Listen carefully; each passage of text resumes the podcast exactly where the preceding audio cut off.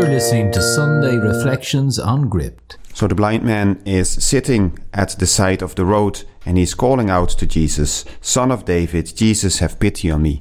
And the first thing that really struck me looking at this passage is that it is uh, it is the people around him who says, uh, "Keep quiet, um, be don't disturb, uh, don't disturb, and don't disturb us."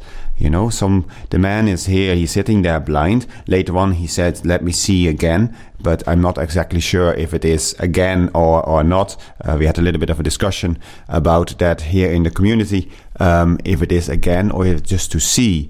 But nevertheless, it is the people are kind of saying him to keep quiet, to keep down, and not to upset the status quo. But the blind man is not faced by this. He knows that Jesus um, from the stories, from his own faith, maybe even his conviction in his heart, he knows what Jesus can do. He knows that Jesus can completely change his life, that can give him the sight to see the reality as it really is, not, not in darkness, not in obscurity, but in clarity. So he keeps asking and shouting, Son of David, Jesus, have pity on me. And uh, Jesus hears him and he stops and he asks his people call him here. So um, the people around him uh, go and, and say to him, "Have courage! He is calling you." Now the man doesn't really need much courage, it seems, because as soon as um, as soon as they say uh, that Jesus is calling, he he he jumps off, throws off his cloak, um, and went to Jesus. Now, this is quite remarkable to a certain extent, uh, and naturally, I mean, we could think about the practicality, somebody might be leading him and things like that. But if we just take it at face value and just leave the practicalities aside, this man is blind, but he is at- attracted to Jesus. He recognizes who Jesus is, and then he, he goes out, he, he, he, he jumps up, he, he, he doesn't hold back. He throws his cloak off and goes for him. And um, really showing the, the desire that he has in his heart to see, to see the reality, to, to be able to perceive uh, what, what everything is about, what everything looks like to a certain extent. So, Master, let me see again, is what he asked Jesus. And Jesus says to him, Go, your faith has saved you. And immediately his sight returned, and he followed him along the road. So, first, of all, it is go, your fate have saved you. And, and already kind of seeing this, the fate of the man was uh, tremendous. He went against the people scolding him, telling him to be quiet.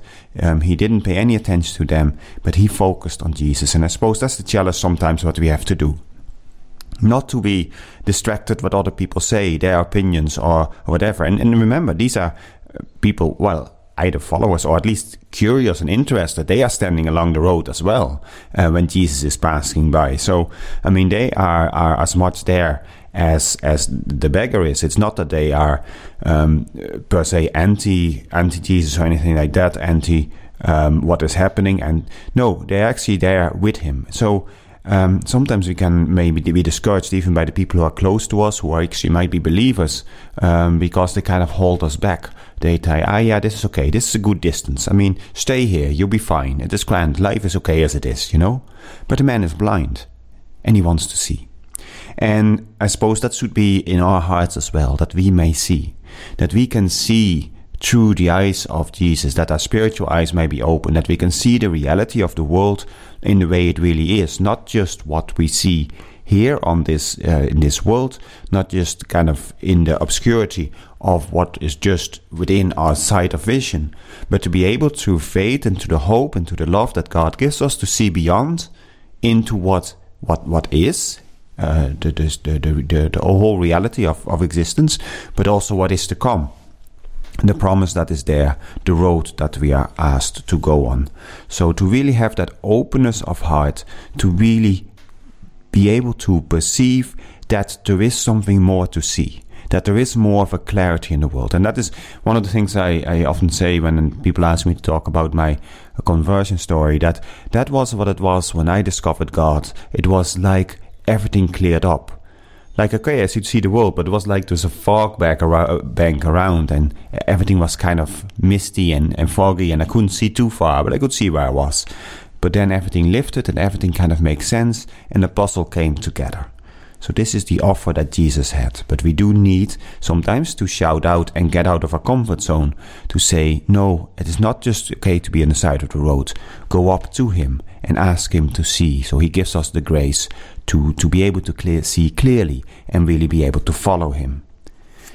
And immediately his sight returned and he followed him along the road. And that is the effect it has. Once we have tasted the goodness, once we have tasted the beauty and see the beauty of uh, what it is that God wants to reveal to us and how He wants to reveal Himself to us, then there is no way back than just to follow Him, to follow Him along the road and to allow that to define our lives. It doesn't mean that life is going to be different in the way of uh, of the way we live it. We still have to live life. Um, the, the the the the blind beggar can now see um, could uh, still has to, to eat and, and do the things he has to do to, to come by. But life has completely different meaning because we can see.